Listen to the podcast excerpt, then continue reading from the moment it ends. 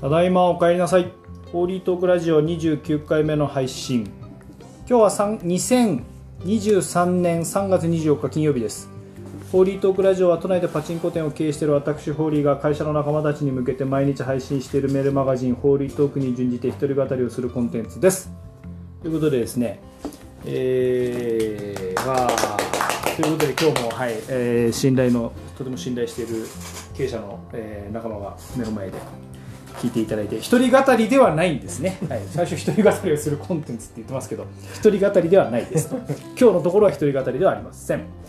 いやー一昨日ですね胃腸炎になってですねあの昨日は一日ちょっと棒に振ってしまいましてですねちょっといろいろ多少の方に迷惑かけたんですけどたった今ですねその原因が なんか判明したんじゃないかっていう情報が貴重な情報が入りましてですねあの皆さん牡蠣には気をつけてくださいと。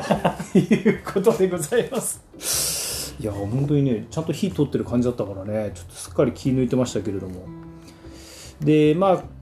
今日ですね今日ちょうど送ってるホーリートークがですねえーまあ、問題の先延ばしを俺は問題の先延ばしをしてるんじゃないのかっていうことを書いて。でその前にですね自社の強みを生かすにはどうしたらいいですかっていうところに経営者の経営者が心に余裕を持つっていうねことを書いてましてこれが、まあ、あの胃腸炎になって大変だったってことも含めてですね僕の中では結構リンクしてるんですねこの話が。っていうのも、まあ、人生ってこういい時もあれば悪い時もあるっていうこととで、まあ、人あの日本ですと季節に四季があるようにですね春夏秋冬っていうのがあって、まあ、夏は暑ければ暑い暑いって言って熱中症大変だとか言いながら春はね花粉症だとか冬は寒い寒い電気代も上がって大変とか、まあ、いろいろなことがあって。でもやっぱり日本人特に日本人四季に慣れてますから人間って生きていくっていうところで。こう、まあ、その時その時はいろいろな問題があるんだけれどもでその問題をこう解決しなきゃいけないことはあるんだけれども気がついたら解決してることもあるっていうことがある中でね。経営者のセミナーで、まあ、とある尊敬する方からですね、まあ、経営者が自分の会社の問題先延ばしにしてる姿勢があるから、あの不意な問題問題が起こった時に対応できない社員さんが大変なことになるんだぞなることはあるぞっていうことをね、まあ、警告されたことがあってですねつい最近されて。まあその時に、まあ問題の先延ばししてるだろうお前って言われた時にはですね、そんなことねえよって言える自分ではなかったんですね。うん、まあ、いや、なんだろう。いや、別に何もしてないわけじゃないよとも言いたいんだけれども、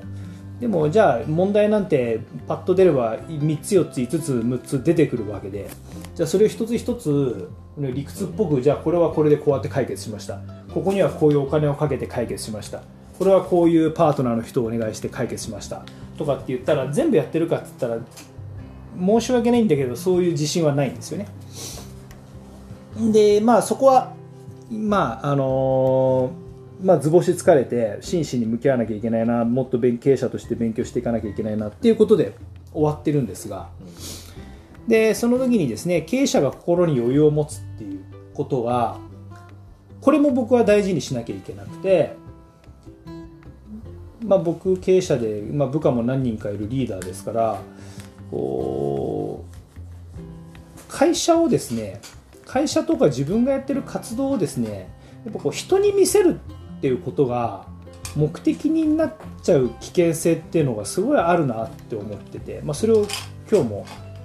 さっきまでやってた勉強会でそういう話があってでそこで自分が他の経営者の方とか特に SNS とかねあとはビジネス書でもいいですよ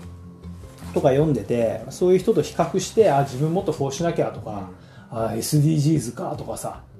あのなんだ、まあ、もういろいろありますけど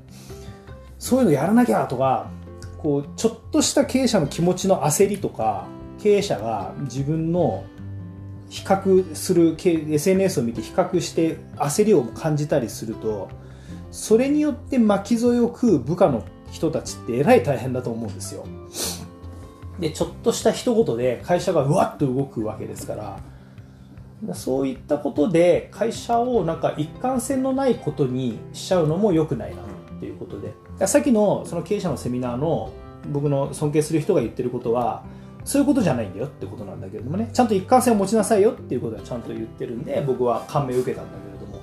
まあ、とはいえじゃあ問題の先延ばしをしないためにこれやんなきゃあれやんなきゃっていうことを焦るのもいやお前それしっかりしろよ。違うだろっていうことを言われたような気がしてね。だ今回胃腸炎になったのもですね マジで本当に偉い目にあったんだけどまあ一昨日うわっと具合悪くなって、まあ、昨日は一日もう棒に振りましたよ。まあ、熱も7度な7度半ばぐらいなんで、まあ、だるいぐらいな感じ。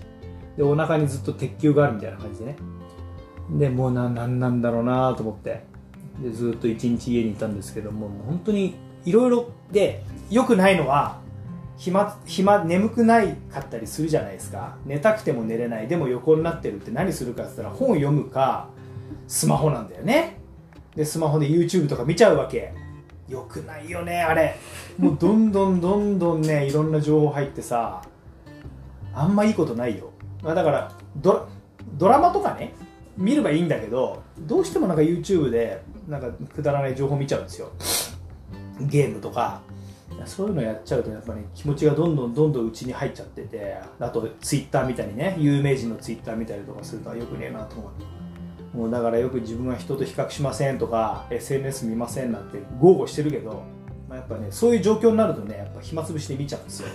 でそうすると気がうつうつとしちゃって。でまあ今朝はあの朝おかげさまで驚くぐらい元気だったんですよ。あよかったってなってで天気も良かったし外は桜も咲いてるしでね。で今午前中ね大好きな人と勉強会してもう語らってっていうところでも最高のまた再スタート切れて、まあ、これも人生の式だなと思うしこうやってちゃんと自分の気持ちを保っていかないといけないなということでね、まあ、先延ばししちゃいけない問題は当然あるし向き合わなきゃいけない。仲間と一緒に向き合わなきゃいけないんだけれども、まあ、気持ちをちゃんと落ち着かせてね歩を合わせてね行くっていうことも大事だなっていうもう本当に近々のねもう今すぐどうにかしなきゃいけないっていう大至急な危機ではないわけですからね。なんかそういうような堂々たる姿勢を持っていける経営者になっていかなきゃいけないなというふうに思った今日のホーリートークラジオでございました。ということでございます。はい以上です。いってらっしゃい。行ってきます。